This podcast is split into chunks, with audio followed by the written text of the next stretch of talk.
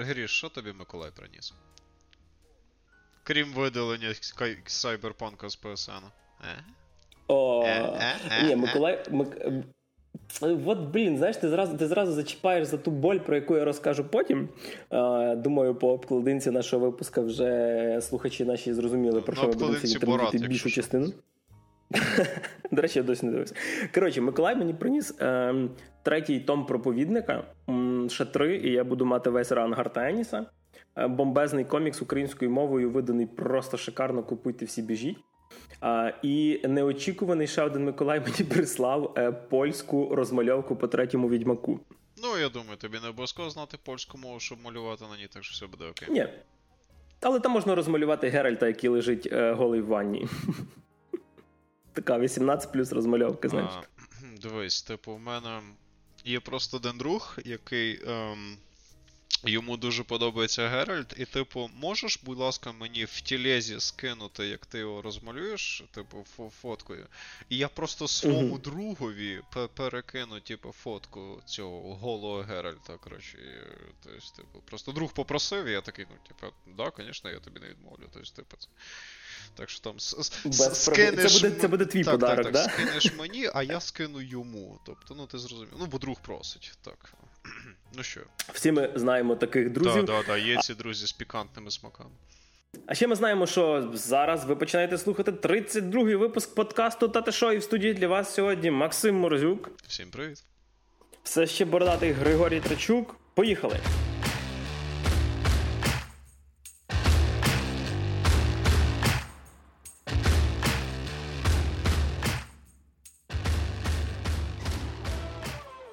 Що ж, е, е, ну, при, при, при, ми в певній мірі проїхали, як і, напевне, кар'єра Шайла Баффа, яка потенційно може вже остаточно обірватись після великої кількості його, скажімо так, виходок, які він робив і публічно, частина з них ще його є видумками. Ну, Для тих, хто більш-менш серфить інтернет в пошуках новин про різних знаменитостей медіапродукції, скажімо так, Шайла Бафф однозначно фігурує для цих людей як доволі епатажна, м'яко кажучи, особистість, тому що ну він. О, да.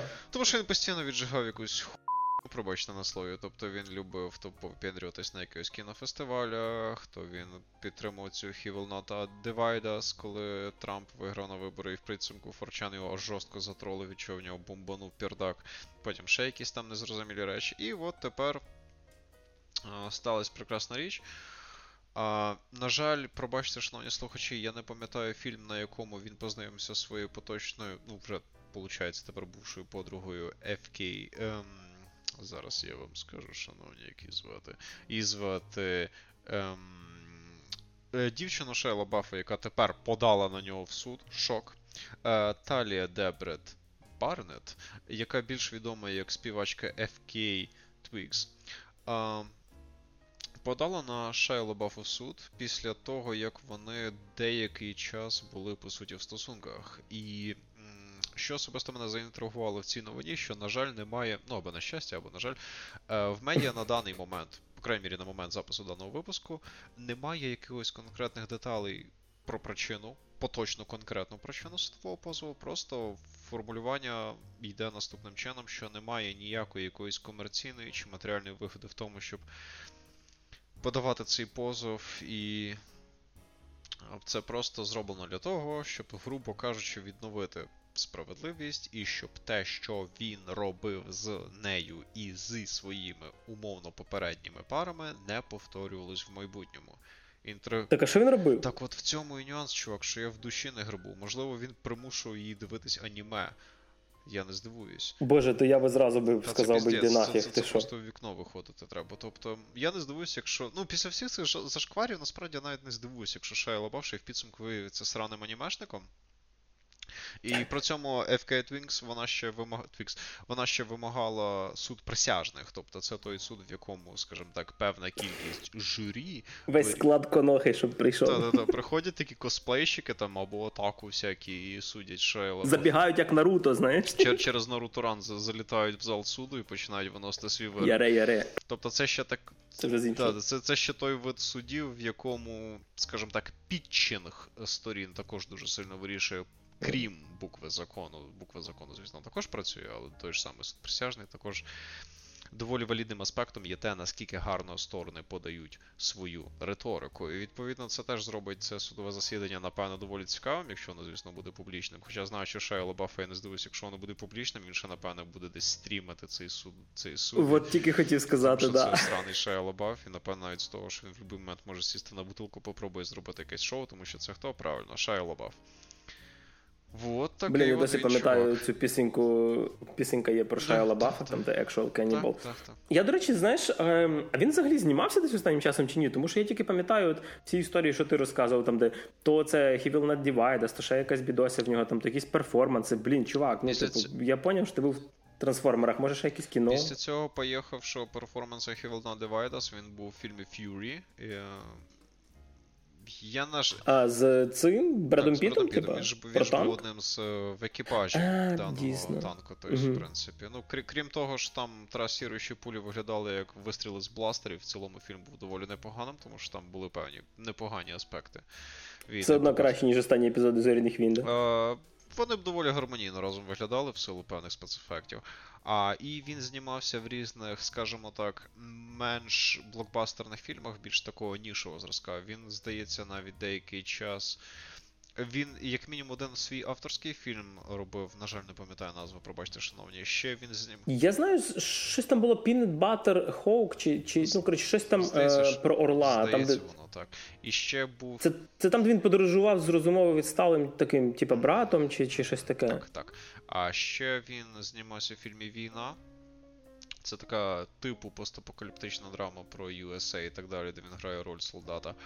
І він ще зашкварився через те, що він робив свою короткометражку, а потім виявилося, що він стибзяв сюжет комікса з неї, який йому не належав, відповідно. І потім він публічно за це вибачався, але нюанс в тому, що та промов, ну, скажімо так, той фрагмент і та цитата, яку він використав в ефірі для того, щоб вибачитись, також була спіжена.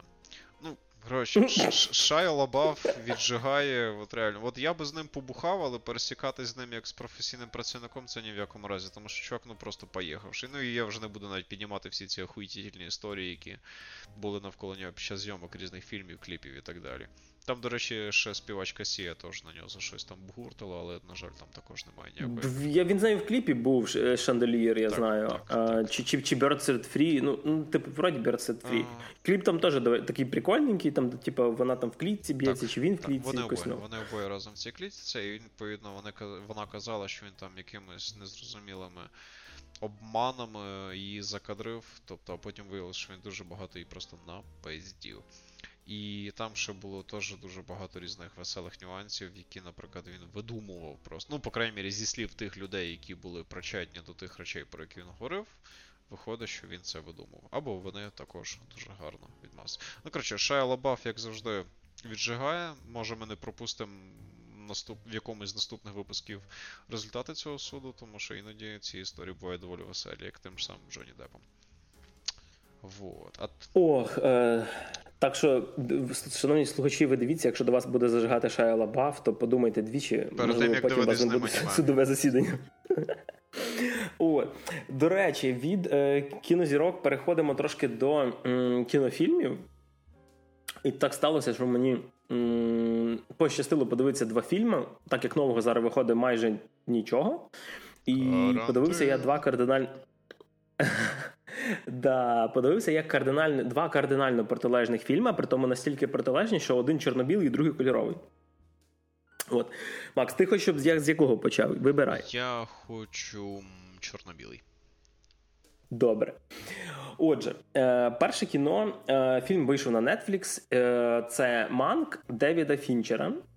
Е, Байопік про е, Германа Манкевича, м, сценариста такого фільму, як Громадянин Кейн. Якого знімав Орсон Велс, в якому знімався Орсон Велс, і в принципі, якого більшість там всяких не диванних, а кінокритиків, які там, напевно, що за це гроші отримують, мало лі не завжди вважають е, чуть ли не кращим фільмом в світі і взагалі. І відповідно це про ту епоху Голівуду, коли тільки переходили люди від німого кіно до кіно звукового.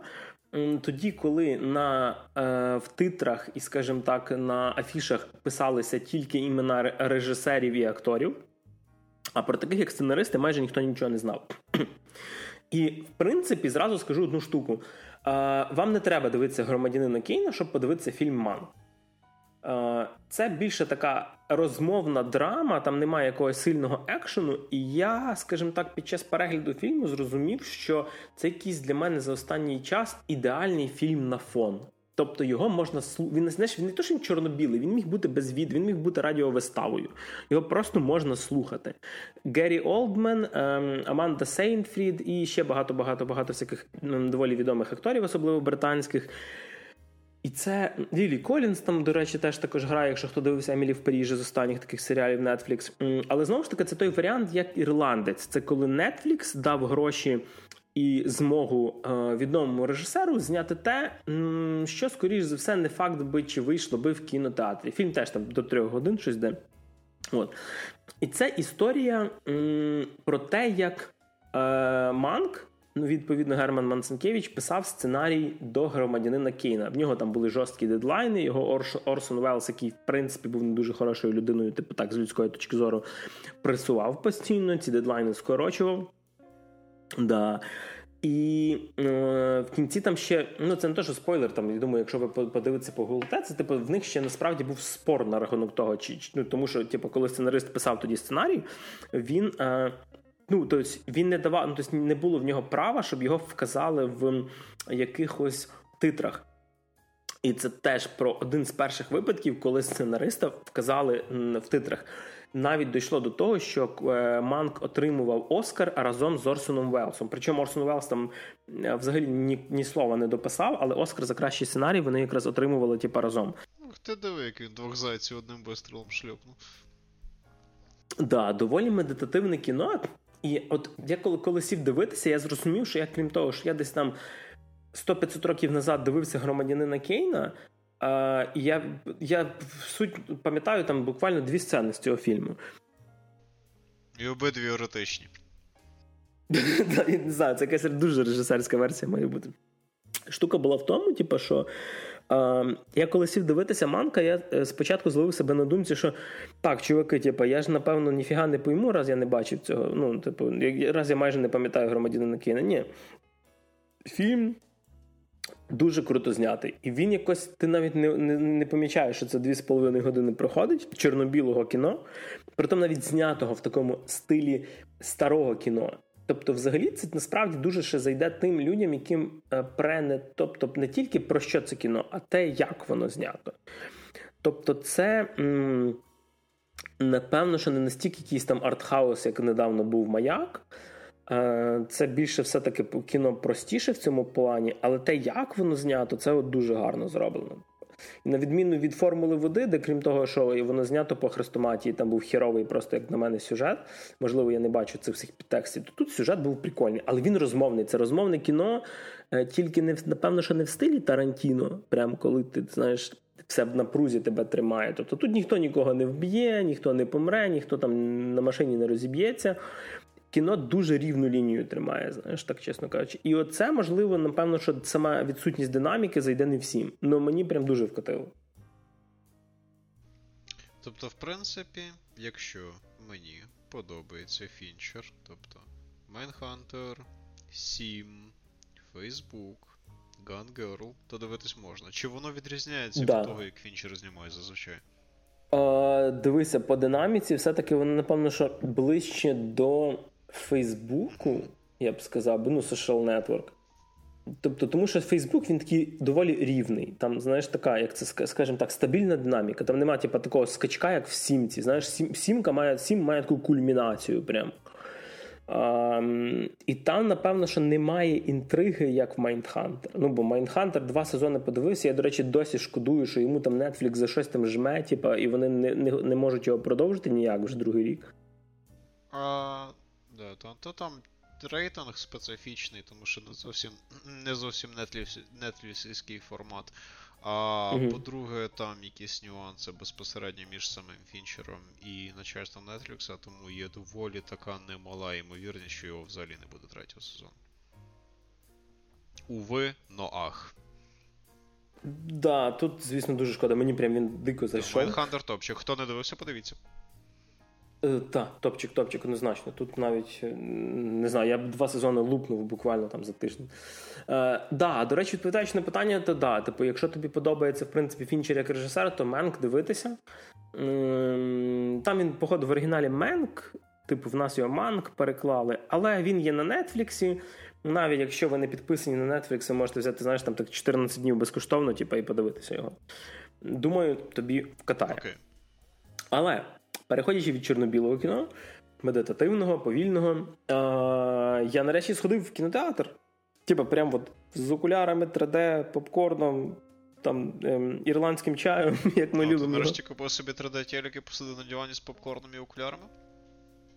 Так. Та ні, на жаль. Е, ще не настільки крутого телека не маю, але в мене тут під боком після переїзду є мультиплекс. Де Анон, пацани, де Анон, пацани, шукаємо мультиплекс в Києві, ну ну. Да, він ж у нас тут один. Коротше, я думаю, що е, слухачі, напевно, вже могли здогадатися, на що я пішов, тому що вибору в нас зараз небагато. Е, я пішов на Диво жінка 1984, тобто сіквел Wonder Woman з тою самою нашою улюбленою Галь Гадот. І знятий е, тою ж Петті Дженкінс е, режисеркою, як і першої частини. Дженкінс? Леро. А, ладно, never mind, never mind. Хто, хто знає, той зрозуміє, ну ну. Перше, що хочу сказати, з так з останніх взагалі фільмів DC, що вона творила, як їх кидало, які це були качелі, якраз Wonder Woman перша мені дуже сподобалася. Вся оця е, перехід ем, від наївності, е, геройства до реаліїв Першої світової війни, типу, і т.д. і т.п. Ну, і, в принципі. да. Саме через це всім нравиться Wonder Woman. Втирай це комусь іншому, будь ласка. Е, да, до речі, як і завжди, Галь Гадот прям шикарно в ролі то я взагалі не уявляю, ким її можна замінити. Типу, Е, там цей каст з е, Ghostbusterів ремейка, як поживає, коротше, уявляєш собі такий третю Woman в стилі SGV, там боді позитив всі ці штуки. По-моєму, та, по-моєму, та чорна якраз ідеально вжилась би в образ. Е, до речі, ти далеко не тікаєш в тому О, плані, я тому що з каст... Чу- Чувак з касту е, ремейка е, Ghostbusters, тут є Крістен Вік. Тобто тут є одна персонажка з Ghostbusters. Типу, теж, яка грала типу, в цьому ремейку жіночому. Е, і насправді це доволі. Ну, тут вона добре відіграла е, того персонажа, про якого я трошки далі розкажу. Е, ну, в загальному.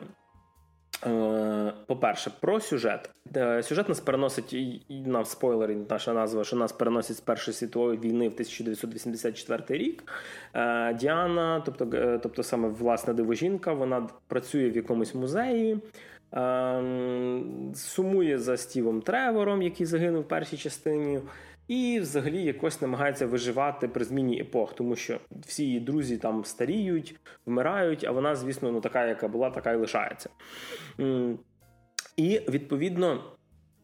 З персонажів в нас є е, Педро Паскаль, який грає Максвелла Лорда, такого чувака з телебачення, знаєш, який е, продає вам якусь непонятну фінансову піраміду. Типу, е, колись навіть пам'ятаю, був такий мемчик, що на відеокасетах якийсь китаєць там щось затирав. Типу, дзвоніть там 1 800 555, типу, вкладайтеся в чорне золото, там якось воно так називається його фірма. Референс. Референ... Я вибачаю, що провел референс до цього чувака був навіть в фільмі No Pain, No Gain.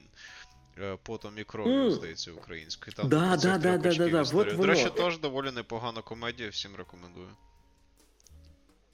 По реальним подіям. Ну-ну. Е, да, да, да, і причому це знімав Майкл Бей. До речі, доволі непоганий фільм Майкла Бея. От, і вертаючись, до речі, це да, до речі, ем, Максвелл Лорда грає, про що я вже сказав, Педро Паскаль. Це е, актор, який грає Мандалорця. І прям це настільки розброс. Ну да, Мандалорці він за два сезони два рази лице показав чи три. Ще він грає в охуєнному серіалі Наркос від Netflix. Рекомендую. А він, до речі, в Наркос і в першому сезоні теж грав. Він якраз в першому сезоні був. Ага. Блін, ну він капець тоді, значить. Він грав самого цього? Ем... Він грав двох. Він грав одного з цих двох мінтів, що займають. Ну, не мінтів, угу. одного з агентів по боротьбі з наркоторгівлею. Тобто. Паскаль і ось цей світленький, вони, типу, мол, грали персонажів цих мінтів під прикриттям, а цього, що безпосередньо Ескобара грав якийсь інший актор, на жаль, я вже не пам'ятаю, сорі. А, блін, я спочатку подумав, що може Ескобара грав, думаю, ніфіга собі його загримували. Це це треба так нормально на бургери налягти, щоб починати виглядати так, як той чувак відносно Педро Паскаля. Ну і в принципі, якщо розібратися, е, сюжет фільму в нас доволі простий. Він крутиться навколо артефакту, е, який е, здатний, скажімо так, виконувати бажання. Я не буду спойлерити, як він це робить, чому він це робить і що з ним взагалі буде відбуватися далі. Але прикольно те, що в нас антагоністом не виступає черговий там якийсь там Дарксайд, Танос, чи там Галактус, чи ще якась непонятна сила, яку треба бити по морді. Я вам навіть більше скажу. Е, головного злодія тут, в принципі, навіть е, можуть осилювати не не просто ти знаєш, з тусанами в пику. От. І це прикольно, тому що е, все-таки дуже часто головний герой просто ну, дає пізди типу, злодію. І все. Тут трошки не так. Але е, з персонажів є та сама Крістін Вік, яку вже в трейлері побачили в ролі е, Гепарди. Це е, з коміксів одна з головних антагоністок е, Wonder Woman. І її тут ну, коротше, її тут мало, її тут реально мало, але коли вона от вже з'являється в ролі гепарду, це прям дуже шикарно. Мені дуже мені дизайн сподобався.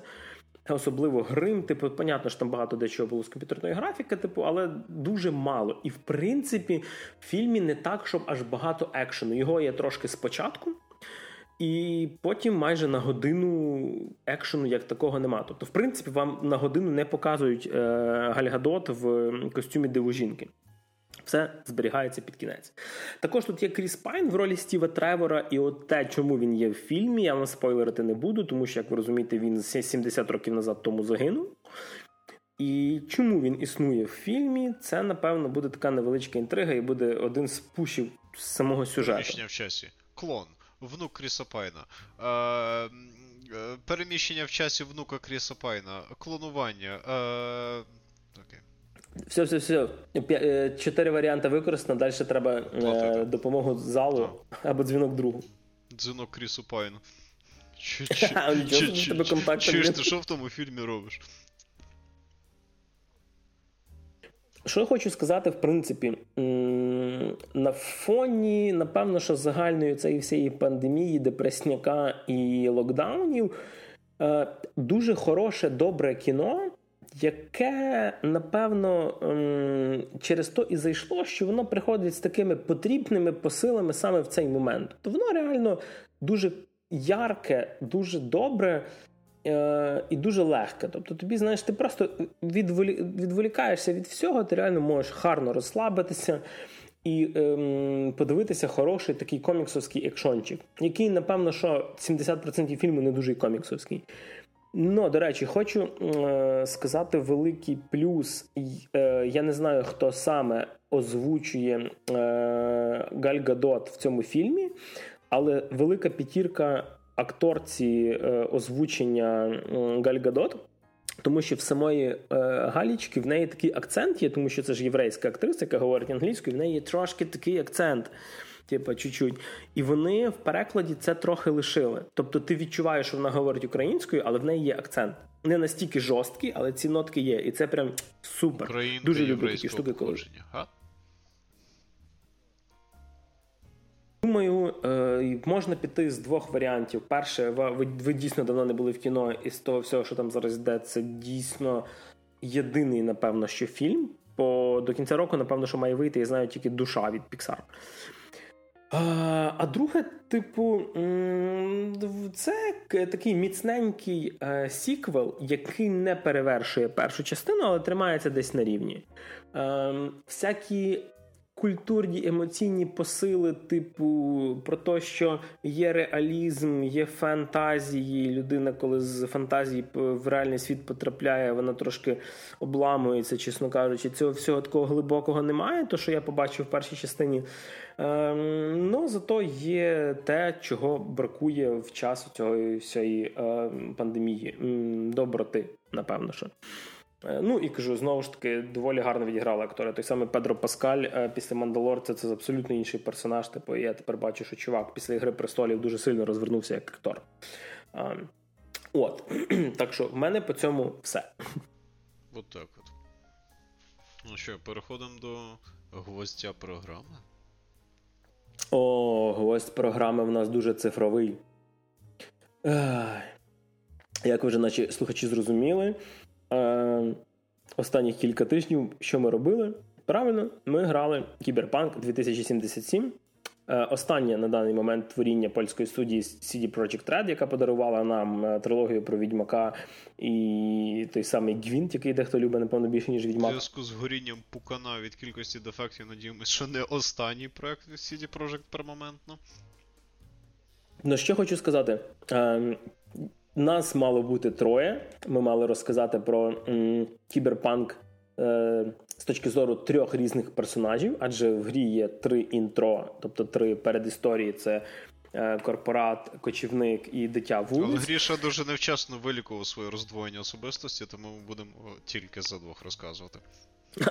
Але знаєте, що типу насправді наші були навіть три платформи. Е, в Макса це Steam, yep. в мене це PlayStation 4, проста навіть не прошка, і про це окремо розкажу.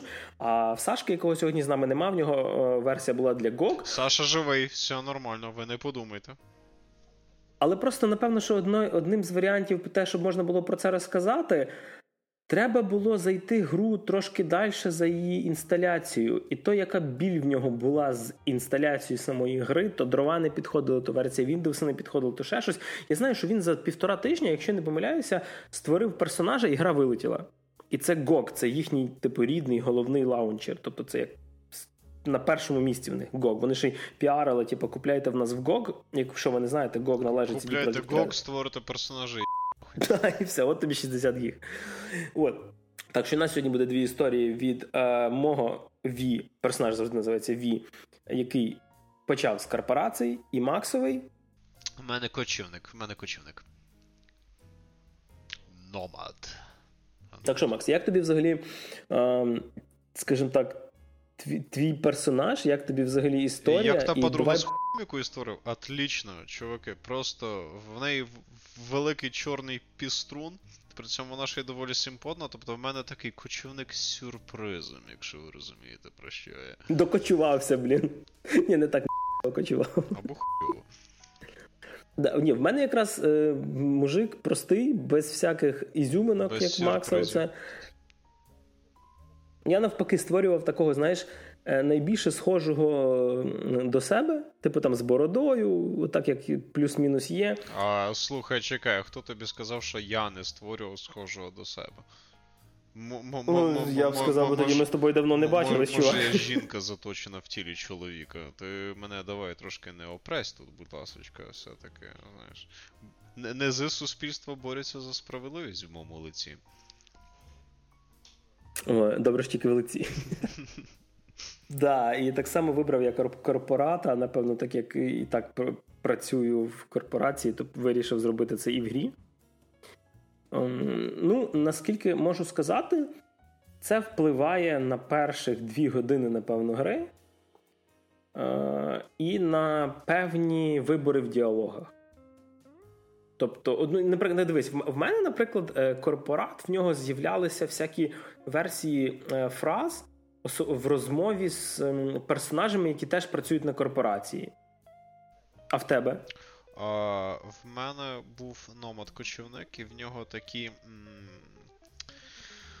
А, Дивись, е, я не знаю, як це працює в корпората або в того ж самої дитини вулиці, але, наприклад, в Номада ті ж самі варіанти діалогів, наприклад, вони такі нейтрально нонконформістські. Тобто, це, знаєш, такий, типу, приїжджий челік, буквально, який, типу, мов, такий, а що ви то, що ви сьо, 50. Тобто корп... Е, Номад, він такий, знаєш, такий простачок, який, мов, типу, розчахляється в тому, як це все працює в цьому місті, і знову ж таки. На жаль, я не мав можливості пограти Cyberpunk так багато, як мені хотілося, і якось детально проаналізувати, чи це на щось впливає. Але особисто мені, особисто мені, поки що здається, що ті ж самі варіанти відповіді за Номада, вони такі дуже-дуже нейтральні, і вони, в принципі, по великому рахунку мало на що впливають. Тому що там реально по великому рахунку, що так можна? А як отак оце? А що ти купляєш це? А що ти то? А що ти Знаєш такий, пробачте на слові, селянин приїхав в Київ, типу, і просто охуєває з того, як Київ живе. От, от, от таке в мене враження від Номада, і причому особисто мені здається, що там дуже багато цих варіантів, ну, ті ж самі варіанти відповіді з Номада, вони, по крайній мірі, ну, от на поточний момент, мені здається, вони особливо ні на що не впливають. До цього я ще потім вернусь в загальному, не тільки конкретно з Номада, але в мене він такий, типу, простачок. По великому рахунку. Е, мій дуже почав пафосно ти працюєш на цю компанію Arasaka, е, і починаючи з того, що ти коли їдеш на якесь завдання, ти летиш на аві, на цьому авіа, типа таксі ти мажор. з шампанським собі, ти подивишся на все зверху. Сука. Шикуєш. Так, шикуєш, але шикуєш насправді недовго. Недовго твій дружбан е, Джекі Велс, е, скажімо так, коли з тобою дещо стається, допомагає тобі встати на ноги. Е, і наскільки я зрозумів, що перші місії з Джекі вони будуть одинакові. Тобто, ви в будь-якому випадку будете йти в кампекі Плаза. Я не буду спойлерити, що і наше, але думаю, дивлячись трейлери, тут частково вже можна було би зрозуміти. Е, і потім вже самі сюжет сюжет основний, він буде, ну, звісно, він буде одинаковий для всіх. Тобто, знаю, що в грі е, є кілька кінцівок, але такої сильної, прям дуже варіативності, наскільки я розумію, нема. Тому що, е, принаймні, от наскільки я зрозумів, типу, от е, була в мене місія, коли е, я заходив в готель, і треба, щоб тебе пустили. І через те, що в мене гра крешнулася, я б її переігрував цю місію спочатку. Да.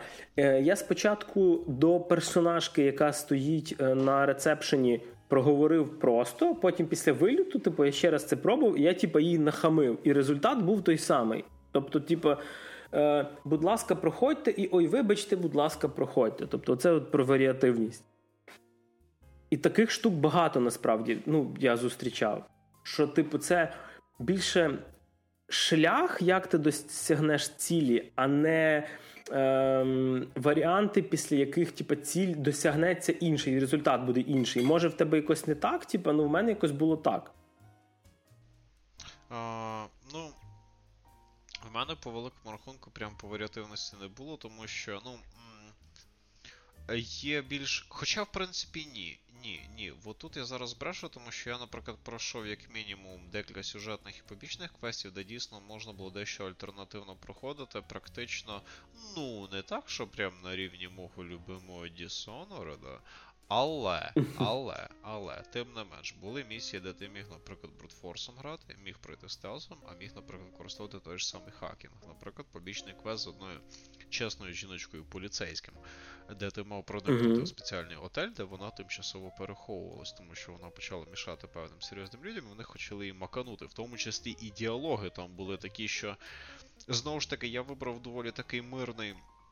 Е, варіант, але самі по собі репліки діалогів і супроводжуючи з ними дії, вони виглядали так, ніби це могло вирішуватись дещо радикально по-різному. Тобто, мені здається, от в побічних квестах якраз CD Projekt розгулювались в плані потенційної варіативності більше, ніж, наприклад, в основному сюжеті. Так, так, бо, так. Тут 100% правий. Бо, наприклад, ті ж самі сюжетні, знову ж таки, може мені так здається. Але. Ам, сюжетні квести, сюжетні місії, там дуже часто діалоги вкрай нейтральні, вкрай такі, що не так, щоб я дикий експерт по РПГ, але з того, що я пам'ятаю, з того, що я грав, наприклад, допустимо, той ж самий Dragon Age Origins, який для мене є одним з таких ну, хороших зразків варіативності рішень в діалогах. Я якось от не відчував, що я от прям за рахунок того, що я селекну той чи інший варіант, я прям якось дуже дико кардинально все поміняю.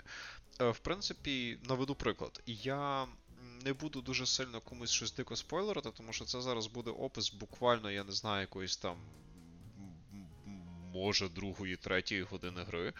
Тобто там є, наприклад, місія, де ти маєш викрасти воєнний, нову воєнну розробку, такий дрончик, в певних ребят, які є такою вуличною бандою. Е, зразу тебе переб'ють, це можеш спойлерити повністю. CD Projekt це показували ще на презентації в червні всю цю а, місію. Типа з з цим павучком, так, типа роботом. Так, так, так. от. Да, це можеш спойлерити повністю. А, Дивіться, в чому нюанс. Наприклад, як це працювало? А, Просто наведу приклад того, чому мені здається, що потенційно більшість сюжетних місій можуть бути не занадто варіативними, що не сама крута штука для РПГ, якщо ми говоримо про любу гру. А, Дано, я, наприклад, граю за Номада. І в мене був варіант, коли я взнав про те, що вкрали цього дрона, е, коли вкрали цього дрона в корпорації. І та банда, яка вкрала цього дрона, там відбувся свого роду переворот. А перед тим, як відбувся переворот, главарю банди вже заплатили за цього дрона, певно, заплатили за дрон. Бувшому главарю. Так, вже вже тепер нинче покійному главарю цієї банди заплатила певна група, можливо. Не факт, що покійному, кстати. Е, опс, е, типу, і. Відпо... Це теж про варіативність, okay. до речі. Типу, і відповідно вже треба якось обкашлювати питання з цим новим чуваком, тому що йому по великому рахунку похуй, що його попереднику заплатили. І відповідно він цього дрона просто так не віддасть. І перед тим, як набрикати на цю місію, ти ще можеш обкашляти певні питання з доволі серйозним менеджером. Менеджересою. в ці... З Мілітеха. Так, е, з Мілітеха, яка, типу, ну, трошки нафакапилась частково і відповідальна за те, що цього дрона виявилось так легко стибзяти, і можна трошечки її поблекмейлити. А, Відповідно, як в мене це було? Я виходжу в першу чергу на е, до речі, е, опція спілкування з цим. З цією жіночкою менеджером з цієї крутої компанії, вона типу є optional, і можна просто йти безпосередньо до виконання місії. Але я вирішив типу, чисто для різноманіття спробувати спочатку з нею це обкашляти питання. І я типу до неї приходжу, ми починаємо говорити, відбуваються певні штуки. В кінці діалогу в підсумку, ладно, так і бить. Ми, типу, частково кооперуємося, і є пропозиція, наприклад, взяти їхню ем, в світі Cyberpunk е, е, безготівковий розрахунок за рахунок різних свого роду флешок носіїв, і відповідно це як свого роду. Дуже-дуже дуже дуже грубо кажучи, і дуже узагальнюючи такі одноразові кредитки. І відповідно таким чином вони дають оцю от одноразову кредитку з їхніми грошима і кажуть, хочеш, можеш розрахуватись нашими грошима з ними, тому що нам все одно потрібно то-то і то-то. І я такий беру цю флешечку, і я її хакаю, тому що є такий варіант. Виявляється, що там. Якщо ти прокачував хакер. Якщо я прокачував. А я. Ні, ну бля, ну кіберпанк, ну ні, ну бля. Ну, Як взагалі можна там не прокачувати, типу, хакінг? Типу, ретрофутуризм, хакінг, Джонні Мнемонік, Deus Ex, come on, як не хакати в. Не не можна. Дивись, вертаючись до древнього мема, про який вже давно всі забули, не можна просто так взяти і не хакати щось в грі в жанрі кіберпанк. Так от. А, я хакнув цю флешечку і видалив звідти скрипт, який швидше всього мав зробити цим ребятам, з якими я мав домовляти, щось нехороше.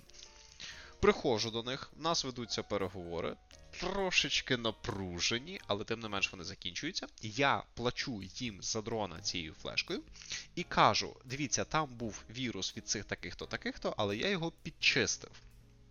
Чому я це зробив? Тому що мені було цікаво, чи получиться срач з цією корпорацією, якою я типу домовився. Тобто, от як це вицесаметься. Так от, вони взнають, що да, дійсно, я почистив типу цю флешечку, все безпечно, все це. І тут починається заміс. На нас нападає оця от приватна воєнна компанія, вони починають місити цих бомжів, і ми, по суті, на стороні цих бомжів відбуваємося від цієї приватної компанії.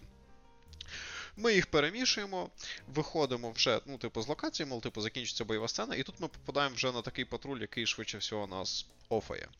І тут ні з того, ні з цього вилазить один персонаж, чию шкуру, по суті, ми врятували тим фактом, що ми сказали, що це він не причетний до, скажімо uh-huh. так, е, викрадення цього дрона, і що він таки каже: Окей, по суті, ти врятував мою шкуру, і я рятую твою шкуру. Один раз, один раз, все, свободен. І мені ще треба порішати, хто дійсно цю всю інформацію злив.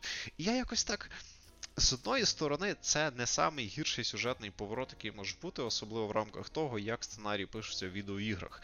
Але, бля, це якось було так. М- типу, я, власне, цей варіант вибрав, тому що мені було цікаво, чи почнеться в мене якась, наприклад, конфронтація з цією корпорацією. Чи буде це якось це. А тут, по великому рахунку, я, типу, посрався з одним топ-менеджером цієї корпорації, який хотів підставити цих гангстерів, але мене захистив інший топ-менеджер цієї корпорації. Тобто, по великому рахунку, я ніби за рахунок ігрового сценарію увільнув від того, щоб якимось радикальним чином поміняти сценарій своїх дій. І так, я розумію, що це не ізометричний РПГ, і це дуже дорого робити ігри з таким рівнем варіативності в даному жанрі. Тому що ми по великому рахунку говоримо про екшен першого лиця, де дуже багато заставок, дуже багато всяких цих дій, дуже багато механік доведеться підлаштовувати під таку от варіативність. Але з іншої сторони, ну я ж вроді РПГ гру граю, і мені от якось так хочеться це все розвернути вплинути. І знову ж таки, я ще не закінчив сюжет. І я не знаю, чи вплинуть на це мої дії якось, чи ні. Але от конкретно даний приклад виглядав як така спроба. Створити фейкову нелінійність і фейкову варіативність моїх дій відносно сюжету. І це мене трохи так. Ну, Це, до речі, дуже хороше твердження на рахунок фейкової нелінійності, тому що е, з того всього, що я зрозумів, принаймні особливо в основному, типу, сюжетні, ем, дуже ну майже немає такої штуки, що ти можеш щось не виконати. Тобто дуже часто в тебе є сім способів досягнути одної тої цілі, і це не завжди так, як в Deus Ex. Тобто, і якраз коли це є побочки, тобто місії, які не йдуть на основний сюжет, там тобі свободи дають більше, вплоть до того, що ти можеш з якимось персонажем пересратися, і наступних квестів не буде. Наприклад, е, десь на середині гри в мене був такий момент, коли є дві групіровки, і ти можеш або одним допомогти, або іншим. І якщо ти допомагаєш одним, то вся абсолютно вся відка сюжетна, всі квести, типу, другої, вимикається в тебе. Тобто ти з ними не можеш дружити, брати в них квести, тому що ти допомагаєш цим чувакам. Окей, як ну, от в побічних квестах вони в цьому плані розгулялись. Тобто, от побічні квести, ну знову ж таки, я нагадую той квест, наприклад, з жінкою поліцейським, яка типу чесна, і там можна як мінімум двома, а то й можливо навіть трьома варіантами якось до неї підсосамитись. Тобто в побічних квестах вони йшли на певний умовний ризик з варіативності, ну але само собою конструкція цих побічних квестів, вона, грубо кажучи, скажімо так, дешевша. В той час як основний сюжет, ну, да. в той час як основний сюжет, мені здається, знову ж таки, чисто з тої перспективи, яку я пограв. Я ще не пройшов, мені здається, ну я я мало сюжету, на жаль, проходив. Пробачте, було не дуже багато часу на кіберпанк. Але... Ну, дивись, так якщо на вскидку, в тебе десь який level приблизно е, персонажа. Так, щоб прикинути, де ти, де я, щоб ми так е, слухачам дали поняти, що ми далеко. Steam закритий в ломлогі. Ну, коротше, невеликий, невеликий. Я думаю, ну, невеликий, грубо кажучи. В тебе який? 28 чи ну, якось так. Тобто, ну, набагато менший братан, набагато. Ну, типу, я по основному сюжету насправді ем, просунувся вже так майже до кінця. Тобто, в мене там третій акт. Е, я розум, приблизно прикидаю, ну так, типу, при, принаймні, наскільки я собі розумію, що по тому, е, що відбувається навколо, то в мене ще там годин 5 основного сюжету, ну і додаткового набагато більше, але так як додаткові місії, як вже Макс сказав, набагато дають більше варіативності, то я все-таки хочу деякі з них позакінчувати, бо вони цікаві. Типа, тобто, до речі, це зразу те, що хочу сказати. Е, Якщо ви десь тільки маєте починати кіберпанк, не валіть потягом по основному сюжету. Буде Гра з вас тягне. Ну, не то, що нудно, просто буде мало, і ви не побачите і. Навіть не знаю, навіть 50% всього, що там є, ви не побачите. Е, і це не тільки через те, що у вас може бути, знаєш, там не знаю, гра на PlayStation 4, і у вас не все промальовується, чесно кажучи, що ви можете чогось не побачити. А саме про те, що ем, основний сюжет побудований так, що, типа. Чувак, біж, біжи бистро, бистро, бистро, давай вже сюди. Ти маєш бути тут вже. Нам треба бігти, гнати, спішити. Я навіть більше скажу, один з основних сюжетних копняків зав'язаний на тому, що щось треба зробити швидко. І гра, ніби от в грі наробили дуже багато активностей, і вона чомусь сама вас від них відволікає. Каже: ні-ні, ні туди не йди, йди по основному сюжету. І я спочатку, десь перших, напевно, що годин 5-8 дійсно йшов паровозом по основному сюжету. Потім почались деякі побічні місії. І я поняв, о, прикольно, наприклад, сюжетна львітка Рівера Ворда дуже крута. Е, да, До речі, з плюсів хочу відмітити те, що на відміну від Відьмака, в якому я імена персонажів знав м- і до гри, тому що я читав книжки. Дивився старий польський серіал, це все-таки нове IP, я не знайомий з оригінальною настолкою. Е, але тут якось настільки гарно прописані основні ключові персонажі, що ти реально запам'ятовуєш. Тобто я пам'ятаю, наприклад, хто такий там Сабуру Арасака, я пам'ятаю, хто така Панам Палмер, там е, Джуді Альварес, і т.п. Чомусь вони в мене запам'яталися. Бо є ігри, де я, наприклад, я обожнюю Dishonored, Ну, я крім е, не пам'ятаю основних двох персонажів, я нікого не пам'ятаю побічного. Притом геймплейно і варіативно Dishonored на три голови вище. Тобто, ну, Тут я пам'ятав Корву Атану, Емілі Колдвелл, все, і Даліла, чи яка має бути Далайла, але її переклали в нас як Даліла. Даліла. А, Так що так, не біжіть по сюжету. В плані сюжетно-наративного наповнення, в плані персонажів, в плані не механічного аспекту, а саме просто самих по собі діалогів, в плані текстового наповнення, в плані того, як збудований той світ. Не знаю, яка частина цього запозичена з, з першої ж вигляді настолки, яка є доповненням самих CD Projekt Red, в плані того, як подані персонажі, в плані того, як вони між собою інтерактять. Тобто, з наративної точки зору, гра дуже хороша. От тут до неї доїбатись непросто, особливо на фоні того, що ми отримуємо в більшості ігор зараз. Тобто, в плані от якогось такого. Тому що до геймплею ми, напевно, якось, напевно, зараз потроху плавно перейдемо. Я mm-hmm. не можу сказати, що гра прям погана як гра. Але в мене особисто дуже сильна така різниця по тому, як я сприймаю сюжет персонажів все інше, і по тому, як я сприймаю ігровий процес. Тобто, якщо в плані ігрового процесу там є певні шероховатості, скажімо так, то в плані сюжетного наповнення мені дуже подобалось. Ну, особисто мені. Ну, знову ж таки, це також такий доволі специфічний нюанс, шановні слухачі. Я думаю, ви вже більш-менш в курсах, що там Лавкрафт і і жанр кіберпанк це такі дві штуки, які мені доволі складно дійсно об'єктивно оцінювати, тому що ну мені просто подобається кіберпанк як жанр фантастики. Напевно, по великому рахунку мій улюблений. Шкода, що по великому рахунку воно вмерло все. Напевно, тому я чекав на Cyberpunk 2077, тому що ну хоча б щось в жанрі кіберпанк, і при цьому не якась діжманська параша. І от в цьому плані, якщо ви дійсно любитель такого виду фантастики, там антиутопії, кіберпанку, от всіх цих речей, рекомендую. От в плані сюжетно-наративного наповнення і стилістичної подачі, що також дуже важливо, це такий чисто. Ем, ну, не чисто класичний кіберпанк в трушному розумінні, а чисто класичний кіберпанк в тому розумінні, в якому більшість людей його уявляють. От в цьому випадку, типу, CD Projekt Red разом з авторами перше джерела вигляду настолки дуже гарно попали. Тобто, от як ви уявляєте, як як, як пересічна людина уявляє кіберпанк, коли чує цей термін, отак кіберпанк це дійсно подає. Тобто ти дійсно перенаєш цю атмосферу цих антиутопій, корпорацій, соціальних низів, там жорстокого рішення проблем і так далі, і тому подібне. Тобто в цьому плані взагалі 5 з плюсом. Тобто наративна, стилістична речі, музика хороша. Мені дуже сподобалась музика. Да. І, до речі, одне таке ще маленьке доповнення до того.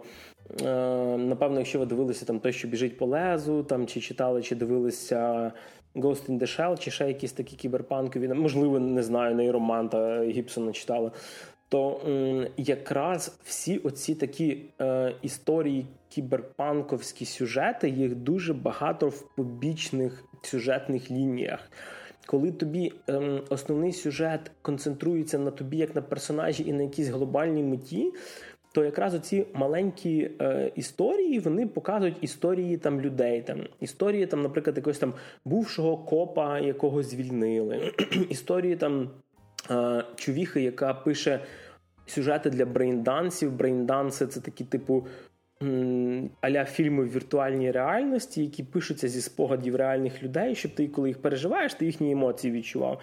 Якась її сюжетна лінія там. Історія, наприклад, зірки, співачки, яка там свій клуб відкривала, яка настільки себе е, завалила типу, ну, як це правильно сказати, імплантами, що в неї майже все тіло ну, вже створено, ну, складається з імплантів. Тобто, знаєш, там хромована шкіра і т. Ну і звісно. Одна з основних е, сюжетних віток кіберпанка, які є, напевно, що всюди, Е, це де знаходиться оця межа, коли типу людина настільки себе починає покращувати чимось стороннім, і де знаходиться ця межа, коли людина перестає бути вже людиною, а стає вже машиною. Тобто, оце теж тут дуже гарно. Тут навіть є в побічках, можна знайти відсилки до блейдранера, навіть є. Ну, яка несподіванка відсилка до блейдранера. Ну, ну я. От, і цього тут реально достатньо багато. Через то не варто бігти по сюжету. От саме через те, що Макс каже, типу, дійсно ці кіберпанковські сюжети, і їх дуже багато в побічках. Да, до речі, тут єдине, що хочу відмітити, є побічки, які побічні прям квести, а є такі, знаєш, типу третьої ітерації побічні штуки, типу там гонки, заказні вбивства чи там доставка чогось. Оце вже просто для, для того, щоб ти собі level набив, мені здається. Але форпостів все одно нема, як любить Ubisoft. І слава.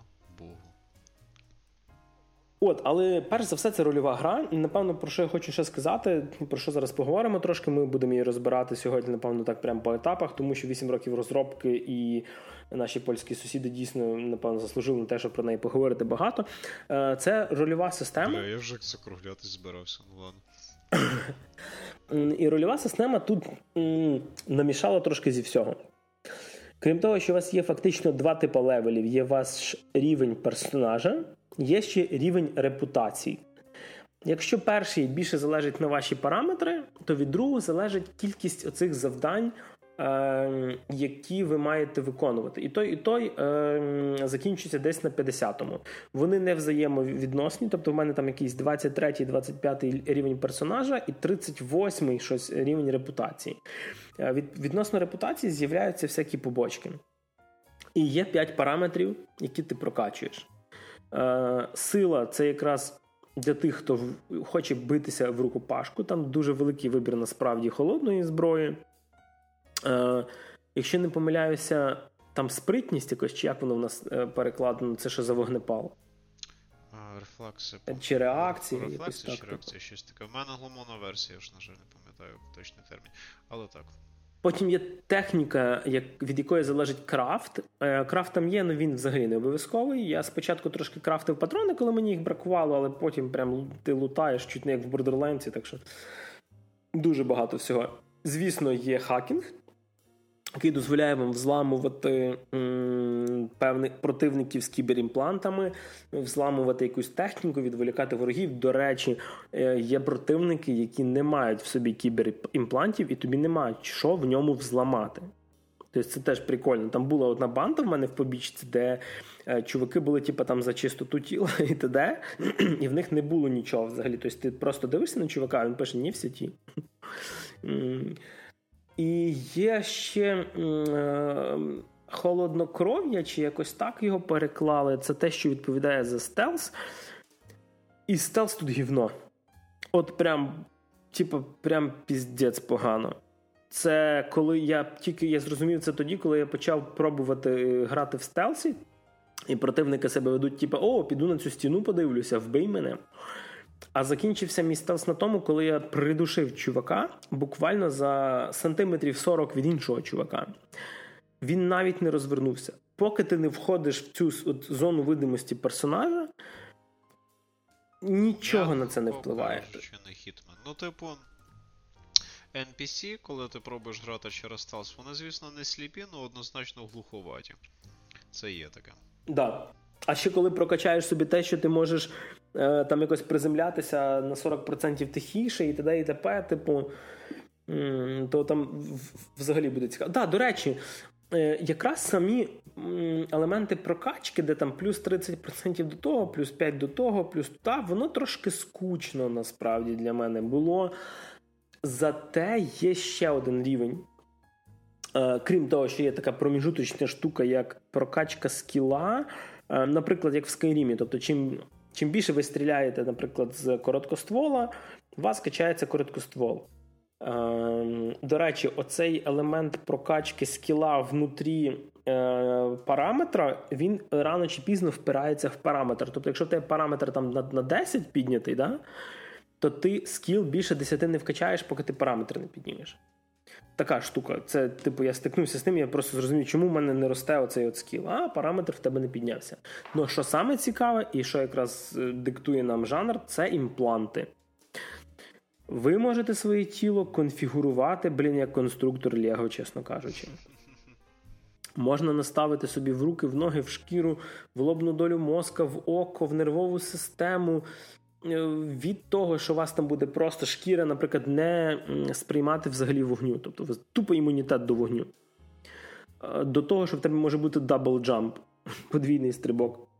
І це дійсно прикольний момент е, цієї прокачки. Оцей аспект мені дуже сподобався, тому що воно якраз нагадує Dishonored і Deus Ex, що в тебе не просто циферки появляються, в тебе появляється зміна ігрового процесу. Тобто ми uh-huh. впливаємо не на якісь цифрові характеристики, а саме на якість ігрового experience у. І от ця частина прокачки мені сподобалась. І насправді, от насправді, я розумію, що РПГ прокачка була оцю хуйню з показниками можна було б виконати нахуй і лишити тільки імпланти. І було б набагато краще. Ну окей, там якісь нюанси з HP чи щось таке, ще можна би було, так. бо там швидкість хакінгу умовна якась.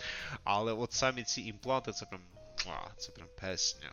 Ну, наприклад, там є швидкість хакінга, яка типу, качається як параметр. А є імплант, який дозволяє тобі мати е, більшу кількість оцих демонів. Демони це типу як комп'ютерні віруси, які ти відправляєш в противника. І в мене по дефолту їх було три. Ну, типу, все, мало. Е, Я потім прокачав цю свою операційну систему, якось там обновив, типу, і я тепер вже можу п'ять їх носити з собою. Типу, чи чи більше зарядів ти маєш її. Ну, тобто з цим треба трошки заморочитися. Я би казав, би, якщо ви так хочете прям відігрувати якогось персонажа, е, однозначно у вас не вийде прокачати все. Ну просто фізично не вийде. Тому що 5 параметрів в кожному по 20 рівнів. Е, Всього рівнів 50, тобто, відповідно, ви можете взяти 50 очок вкласти. А всього їх потрібно 100. Ну, тобто, ви можете половину всього вкачати. І, чесно кажучи, нема сенсу робити такого серединка на половинку. Ви, я б казав, би, виберіть собі десь два скіла, які у вас от прям праймері, і вкачуйте їх. Тому що там не буде такого, що ви впретеся в щось, що ви не зможете пройти. Прям, До речі, Макс, було так смішно. Е, була якась місія, коли мені треба було да? попасти. Ну, Я думав, що я вперся. Я просто мав попасти в типу пункт, де охорона сидить, і там взламати комп. Я підходжу до дверей і пише, що їх можна відкрити силою або технікою, а в мене ні то, ні то не прокачано. Тобто ти не можеш їх просто вирвати силою, ти не можеш їх просто розібрати. Типу. Я думаю, ну окей, е, подумаю, що тут можна зробити. Я просто заходжу за угол і там просто відкрите вікно. Удобненько варіативність. Тобто, якщо ти нічого не вкачав, ти можеш просто залізти через вікно. Це, це, звісно, було Це, до речі, дуже круто. Тобто тобі не ставить якийсь level wall у чи щось таке. Тобто, якщо ти маєш смікалочку, то ти можеш доволі непогано грати. До речі, я, наприклад, не так, щоб дуже сильно. Затягуюсь в ту лінію прокачки, яка відповідає за вогнепальну зброю. При цьому а я навпаки, при до цьому в мене проблем якихось в gunfight ах особливих немає. Тобто, це, ну, типу, я розумію, я розумію, що якби я там чот підтягнув, що би підкачав, був би більший damage, краще то, краще всього 50. Але по великому рахунку, сказати, що це прям критично. Ні. Ну, якраз, до речі, більший damage ти можеш собі е, нормально прокачати, якщо ти вкладаєшся в техніку. Тому що техніка дозволяє не тільки крафтити, а апгрейдити зброю. Да, є таке. Типа, і там можна нормально собі так витягнути. Хоча, е, блін, та по, до речі, по сюжету в грі ви доволі багато будете знаходити зброї. Е, самі, звичайно, цікаві експонати це щось легендарне, да, там зброя, як в Діаблі, ділиться, типа там на біленький текст, жовтенький текст, синенький текст, золотий.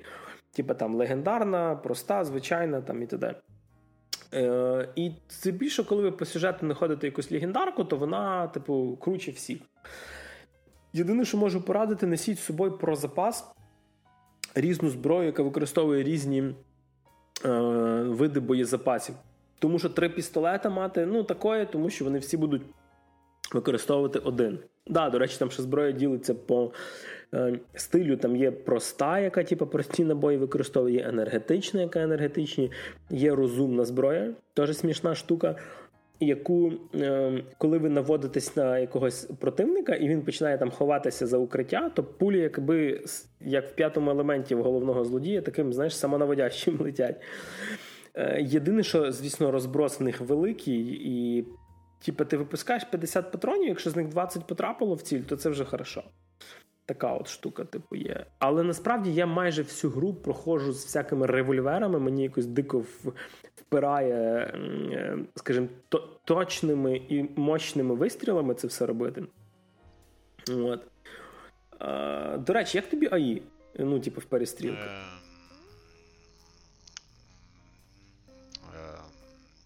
Ну, за стіль... за стільки часу могли зробити і краще. Mm, да, до речі. Ну, Хоча насправді стріляти доволі кайфово, мені здається. Ну, тобто, це не Doom, типу. Uh, воно не так. Це це однозначно не самий м'ясистий екшен, який я грав, але він однозначно не самий унилий. Просто.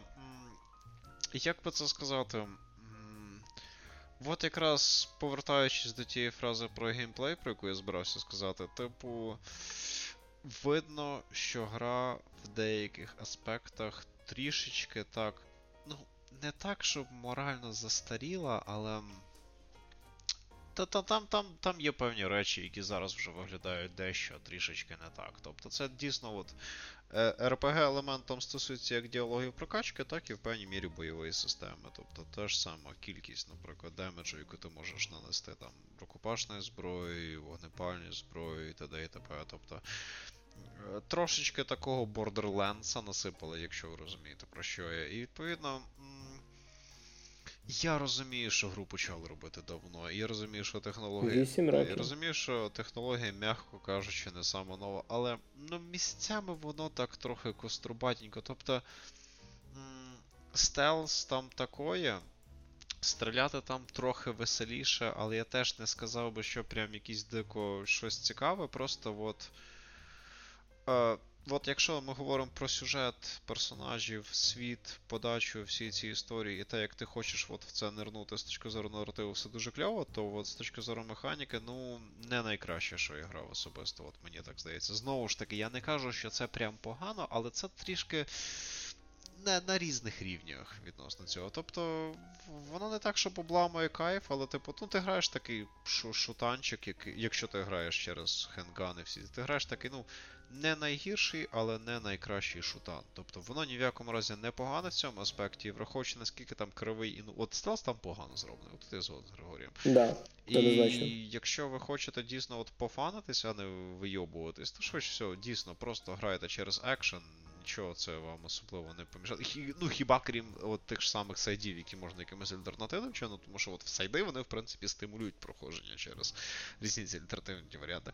А по, по, сюжетам цим штукам вам і так буде дуже часто нав'язувати безпосередній екшен. І там, де є стелсові варіанти цього основного сюжету, це, ну, як на мене, дійсно мало на що впливає. Тому не просто веселіться. Have fun.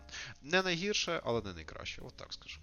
Я б сказав би, що е, порівнюючи з сусідами, е, е, там ж. З сусідами ти маєш на увазі Україну з Сурваріумом, чи що типу? Ні, я більше насправді з кіберпанк іграми.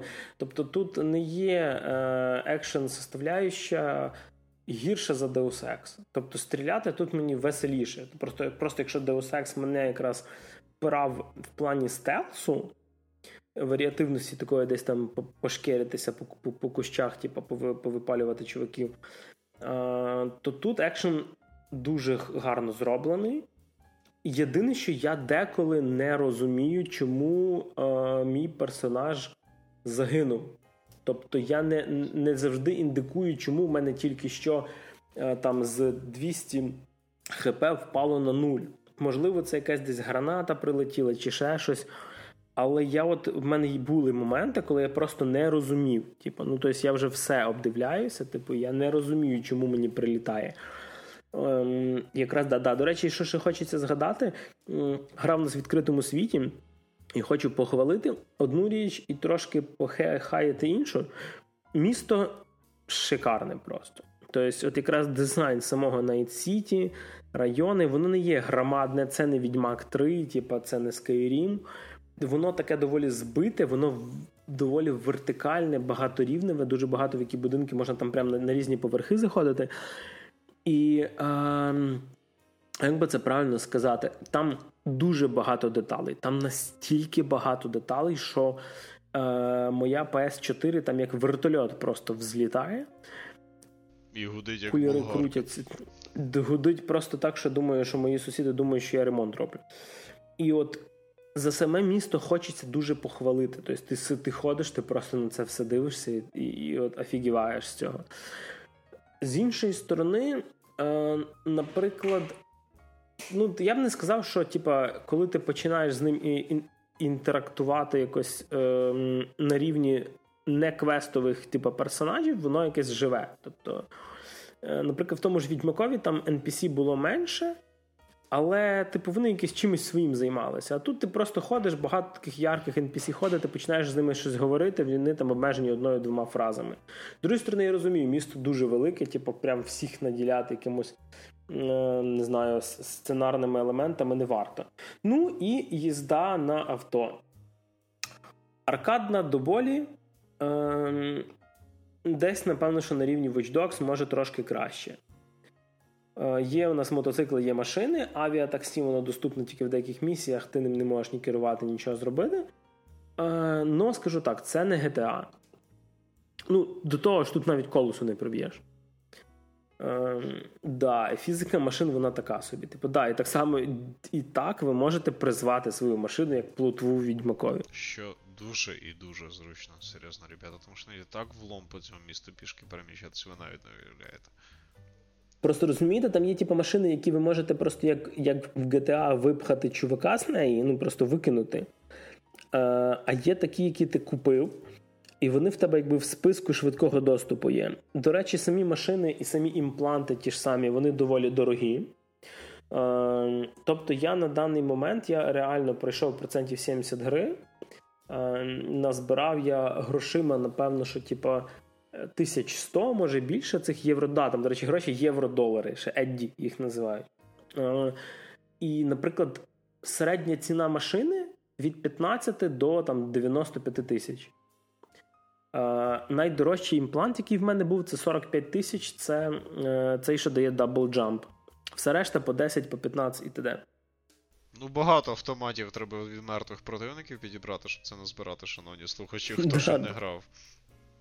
Е, слава Богу, там багато дає типу, такі якби торгові автомати, в яких ви можете продавати це все. Там, в принципі, немає такого поняття, як продавці. Ну, тобто там є конкретні, там один чувак продає імпланти, ставить, все, ripper и.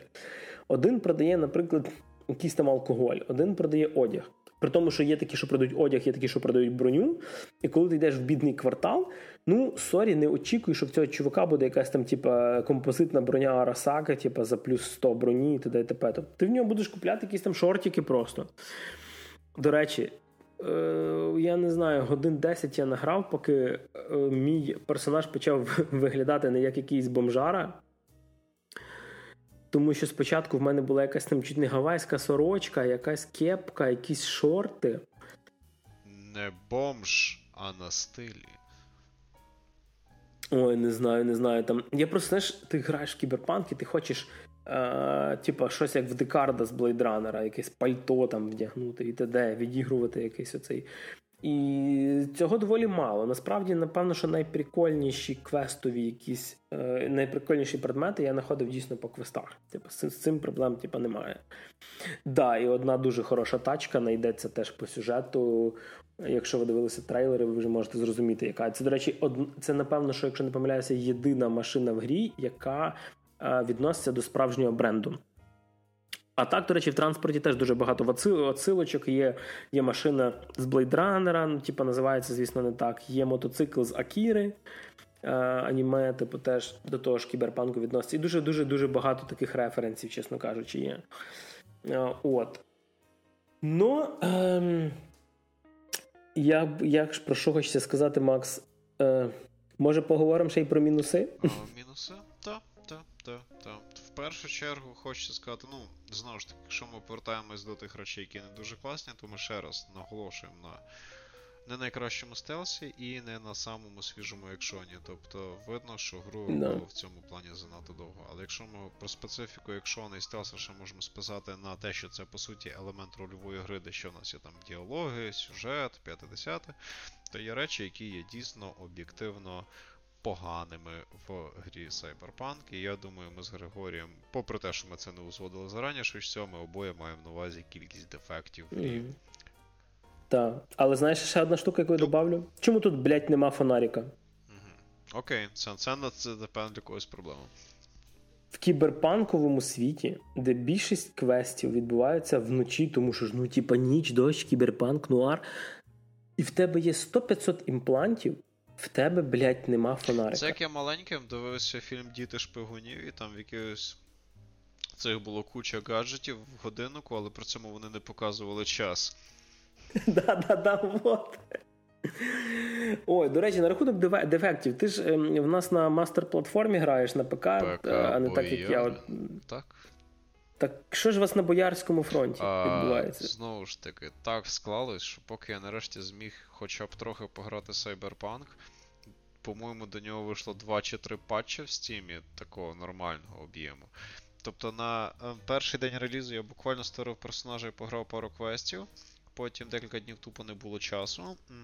Потім вийшло два огромних патча. Ну, не огромних, але такі нормальні. По пару гіг кожен.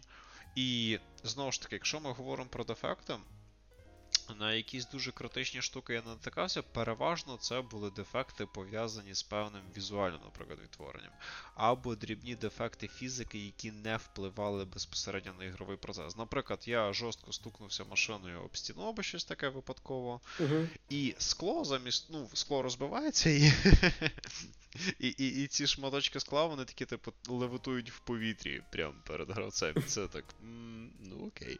А наступний дефект, який я однозначно пам'ятаю, це дефект з тим, що ти заходиш на одну з побічних квестів, там є такий маленький квартальчик, де всякі кіоски є.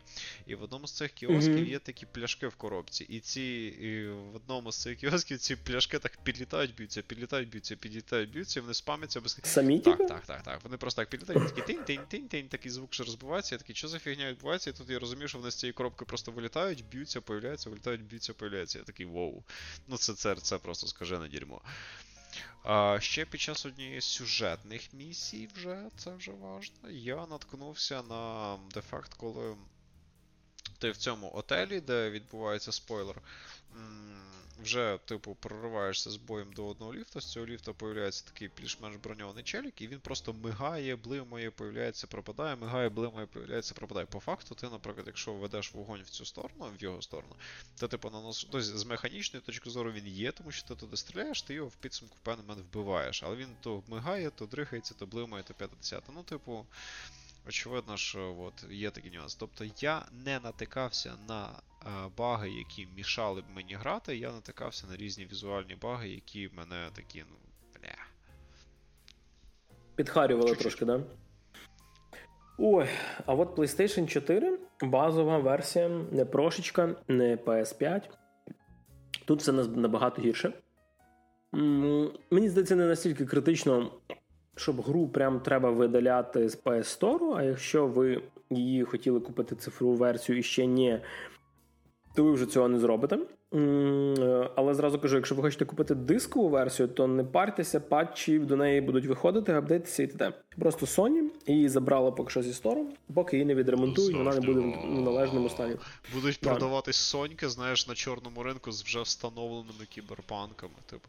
Або е, черговий цей виток срачів між консольщиками і ПКшниками, коли ПКшники будуть підйобувати консольчики, ну що, типу, як там кіберпанк? Ну, в принципі, хочеш, можеш зайти до мене в гості, подивишся, як я граю, або щось таке, ну ти зрозумів. На рахунок багів. Ну, основна критична штука. У мене їх було дві. Е, вірніше, перша це е, текстури. Швидкість загрузки текстур, так як на базовій сонці не SSD, а просто є HDD.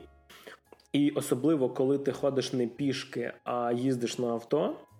Е, реально буває таке, коли ти просто дуже швидко приїжджаєш на, ну, типу, з точки А в точку Б, а машини там доволі швидкі. все-таки майбутнє, то е, ти можеш реально дивитися на розмиті текстури там кілька секунд, почекати, поки воно пригружається. Е, Друга штука це те, що Вінчестер базовий PlayStation 4 деколи не справляється, і гра просто вилітає.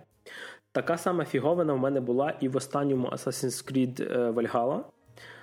Е, Це трошки підбільшує. Ну як трошки? Єдине. Ну, там, типа, чекпоінтів дуже багато насправді. У мене з цим проблем не було. Але якщо ви хочете такі довгі запили робити, то раз в три години у вас, типа, креш буде це стабільно.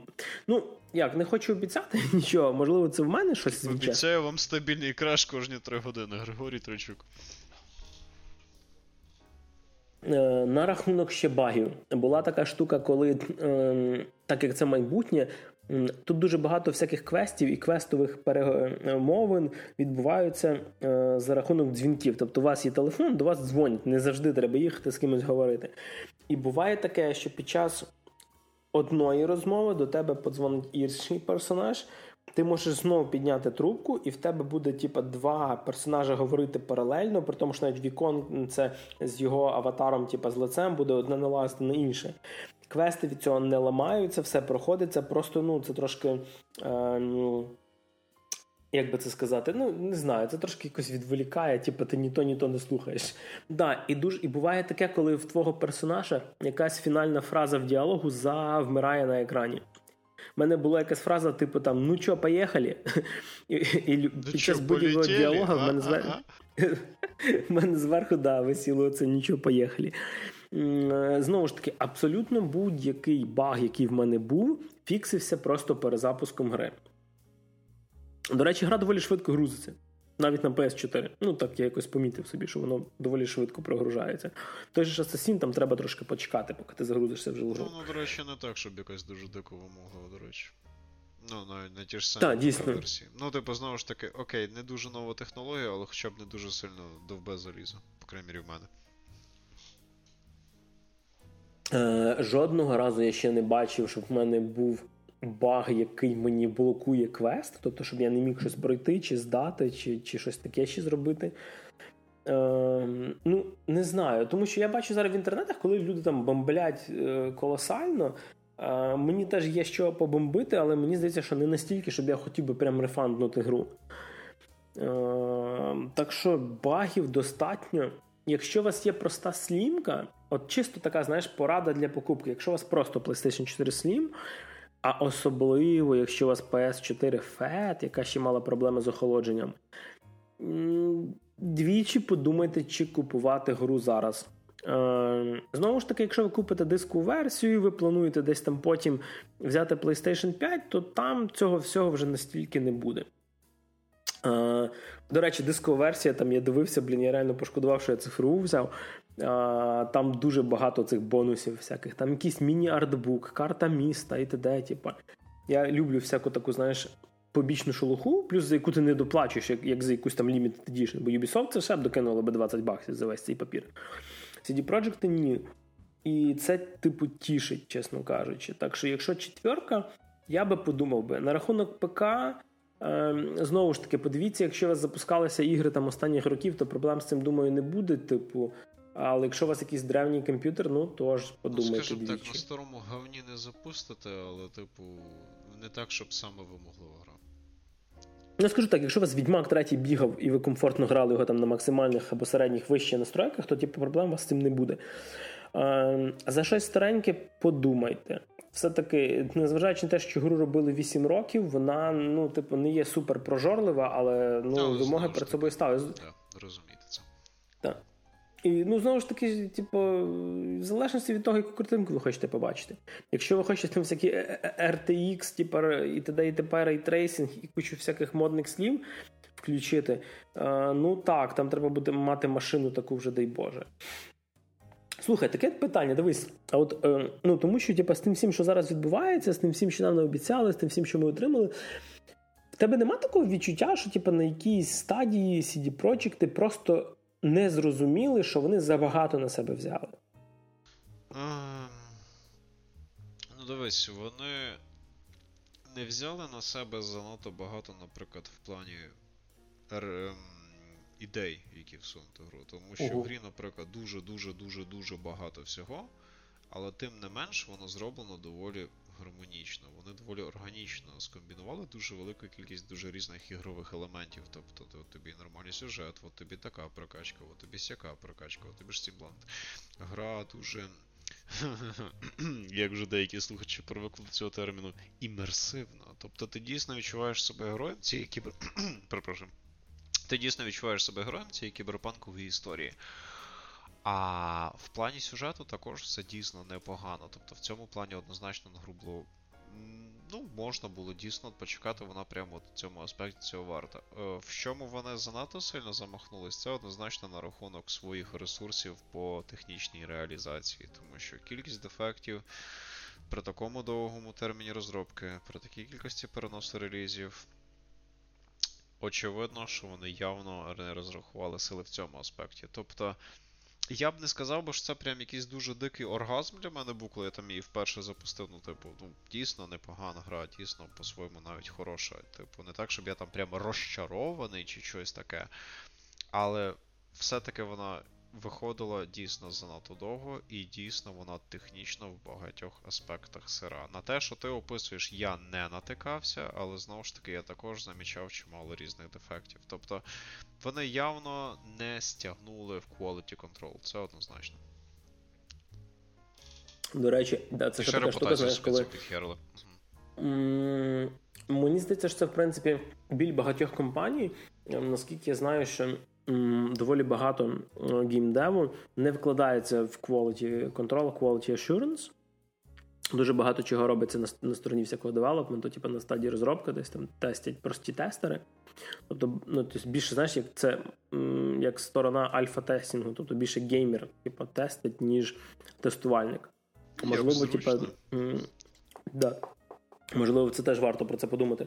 Да, до речі, блін, на рахунок ще одної штуки, про яку хочеться згадати. Ем, там не Skyrim образний, але доволі гнучкий редактор персонажу. І так як Макс сказав, да, там дійсно можна зробити там, типу, чу- чу- чувака з вагіною, там, типу, чи, чи дівчинку з, з піструном. Ви не путайте, будь ласка. Але м- ви більше своїх геніталів в грі не побачите. На що це впливає? І нахрена я так старався. Я так довго підбирав.